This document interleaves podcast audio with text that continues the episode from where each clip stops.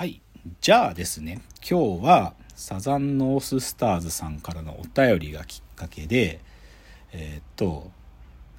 年を取る。つまり、まあ、それ言い言い方を変えると、経験っていうね、うんその経験によって、でも、本を読んだ時の体験が変化していく。で、それはなぜ変化するかっていうと、サザンノーススターさん、ノーススターズさんの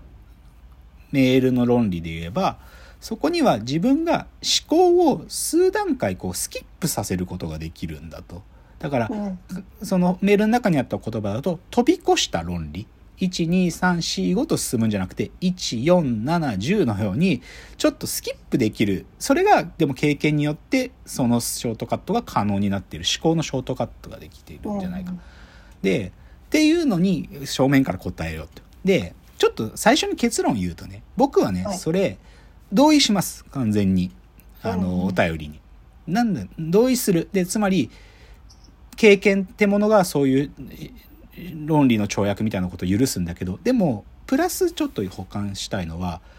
経験、つまり年を取るということ以外でも、論理の跳躍とか思考の短縮っていうことは起こっていて、で、うん起こってるんですよ。これは。で、経験が、経験によってそういうことは起こるんだけど、経験以外のことでもこういう飛躍した論論理の跳躍、飛び越した論理ということは起きて、で、それを僕らの分、なんか、うちの会社のスタンスで言うときに、僕らはその、経験よりももうちょっと包括的な概念で、それを僕らはね、文脈と呼んでいます。うん、その論理の跳躍を起こすその起源になるものをこれ経験もふ一部でふ要素として含むんだけどもうちょっと広い、あのー概念としての文脈って言葉を使って。で、はい。だからその文メールに書いてあったお話に戻せばつまりは文脈の違いがなんか読みよ本を読み感じ取るもののその文脈の違いこそがトリガーになっていてうんだからちょっと今日の話に引きつけばその中には当然本人の状態。つまりこれが経験のい経験を含むことだけど経験によって自分がこあの時に読んだこの本、えー、と今読んだこの本に差異が生まれるっていうのは本人の状態がトリガーになることもあるんだけどうん他にも書いてる方の作家の状態作家がじ20年前にか作20年前の作家がまだ駆け出しだった頃と20年経って実は大物作家になっちゃったっていう作家ってものが作家さん自体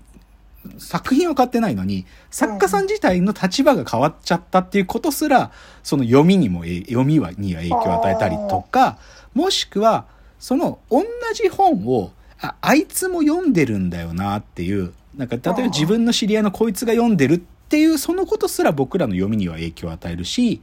当然社会とか時代その時その自分が読んでる時の環境が自分の読みにも影響を与えるっていう意味でだから文脈って呼んでるものはこれだけでもないんだけどもっと広いんだけどでも僕が本に対して思考がひ跳躍して違う読みが生まれるっていうのはなんかうん。経験以外のものも含むっていうのが僕の基本的な今日の態度です。うん、でっていうことの前提で言えばこっちももう結論を先に言っちゃうと AI 特にうちの会社が作ってる AI は我々は文脈をこそ真剣に捕まえようとしているのでその意味でもちろん AI は論理の跳躍飛び越した論理っていうやつですね。とか思考の短縮思考のショートカットっていうのをやっています。少なくとも我々が作っているものは。それを前提にしたものを作っているのでだから最初にメールの最後の質問に答えれば AI は論理の跳躍とか飛び越した論理ってことをやっています。うん。でじゃあだからじゃあ AI が年を取るかというのについてはちょっとてもうちょっと丁寧な論理の積み上げで AI が年を取るのかというのがこの今日の話の中のどこに差し挟まるか一番最後までちょっと取っておきましょう。でもうん少なくとも AI は論理の跳躍をやっていますというのが前提ですでねじゃあさその同じ本をなんか時間を空けてじゃあ10代の時に読んだ20代の時に読んだみたいな時に起こる同じ本を読んだ体験の、その、読んだタイミングによって生まれる、なんか感想の際。でもね、はい。こういう話に実はね、つい最近ね、これに超ぴったり当てはまる話でね、僕ね、これ言え、本当言えないんだけど全部。先週ちょっとある対談のお仕事がありまして、うんうん。あのこれ4月の終わりぐらいにそのリリース出るんだけど、うん結構すごい人と対談してきてね。へえで、そこでね、これにほとんど重なる話をバッツリしたのよ。ー。でうんほとんど考えてること同じだなと思った、その、まあ、あまあ、まあ、ちょっとマジ言えないから、な、いやなんとも言えないんだけど、でもね、なんか、あーすごいな。てか、まあ、その方多分、リリース出たら、すみんなもさんも驚く人なんですけどね。なんつうのかな。例えばさ、でいやどでその人っていうか今うちうちの会社がさっきの AI の話でうちが今一番頑張ろうとしてるのって何かっていうとうんいろんなキャラクターの AI 作るんですよ今までも作ってたはい。で例えばだけどじゃあなんでもいいな。あんまりすかとかとじゃあ織田信長 AI っていうのを作ってましたとするじゃないですか。でも今まではさ織田信長 AI と何喋るかなっていうところが 1, 一手目だったんだけど今うちの本質は織田信長 AI がどの場所に行くか。つまりシチュエーションと織田信長っていうものが組み合わさった時にでしかもこの2つにギャップがあるようなとこが組み合わせられた時に変なことが起きる。だよね。どういうことかというと例えば織田信長がせやな。まあでも現現代に信長信長が来たらって想像力はさ織田信長を現代のじゃあえー、と渋谷のスクランブル交差点に来たらっつったらでそそのシチュエーションだとた例えばだよこれこここからは勝手に僕のイマジネーションだけどはい。なんか人多いから、すしす進撃っつって急に指揮取り始めるかもしれない。なんか戦のね、戦と勘違いしてね。とかね、なんかそういうことが、織田信長単体のこと、キャラクターのことだけ考えててもさ、変なこと起きないわけよねシチュエーションとどう結びつくかによって、織田信長の偏差っていうのは強調される。逆もまたしかりで、なんか、この場所っていう、しまあ場所とかシチュエーションってことが先にあって、そこにどういうキャラクター連れてきたら面白いこと起こるかなっていうことも順序としてはあり得るわけ。つまりは、例えばだけど、まあどこでもいいけどね。じゃあ、そうだな幼稚園。はい幼稚園っていう場所に、なんか、臨時先生で、でも誰連れてくると面白いこと起こるかなって考える。うんうんうんうん。で、それはさ、なんかすごいさ、わかんないけどさ、なんかヒーロー扱いされてるやつがいたとするじゃない？どこかで。うんで、その人に、で、しかもそいつはさ、仲間を守ったヒーローだとしたらさ、うんその、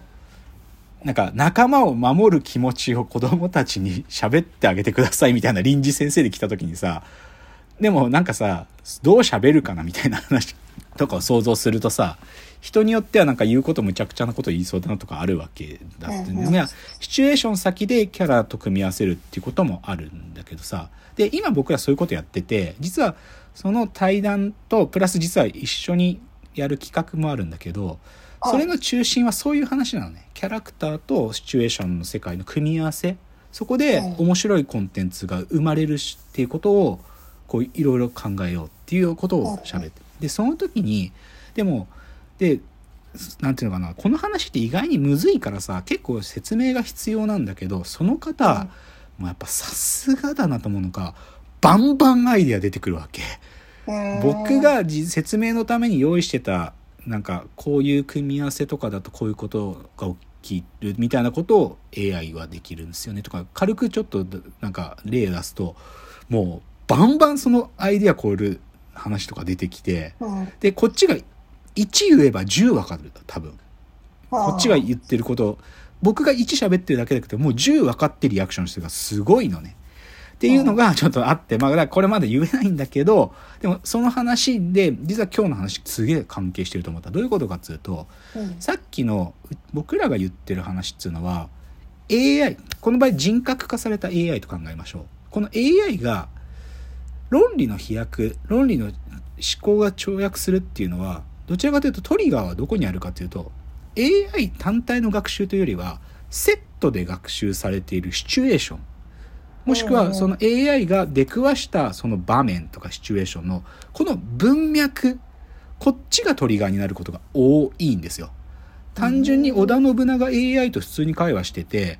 なんかぶっ飛んだこと言うけど、まあ、た言ったとしてもそのぶっ飛んだことがどういう文脈から発せられてることなのかなってぶっ飛んだこと言った時ほど考える絶対に。うんつまりは信長が言いそうなことばっか繰り返してたらそこに論理の跳躍ないわけ。はいはい。でもはい論理の跳躍っていうのはやっぱり文脈とセットになってる時にあだからこいつはこういう思考したんか。ということがこっちも汲み取れるって意味ではなんか順序立ってた論理っていうのがんつまりは蓋然性が高い論理っていうのはさなんかある意味跳躍ないんだよね。でも跳躍を起こすとするとそれは絶対に文脈ってものが必要でさっきの僕の言葉で言えばキャラクターが違和感があるシチュエーションとこうその組み合わせが発見できた時に AI に変なことが起きるんですよ。うん AI の発話の内容にも変なことが起きる。で、これをちょっと読み替えると、さっきの本を読むっていう体験の時に、自分の環境、文脈、まあ、経験を積み重ねたものの違いがあるから自分に変なことが起こってるっていう意味で感想に差異が生まれるっていうのは大きく言うと僕の今日の論理はこういうことです。で、これにちょっと、もうちょっと具体的な話を足しながら結論に結びます。じゃあ次です。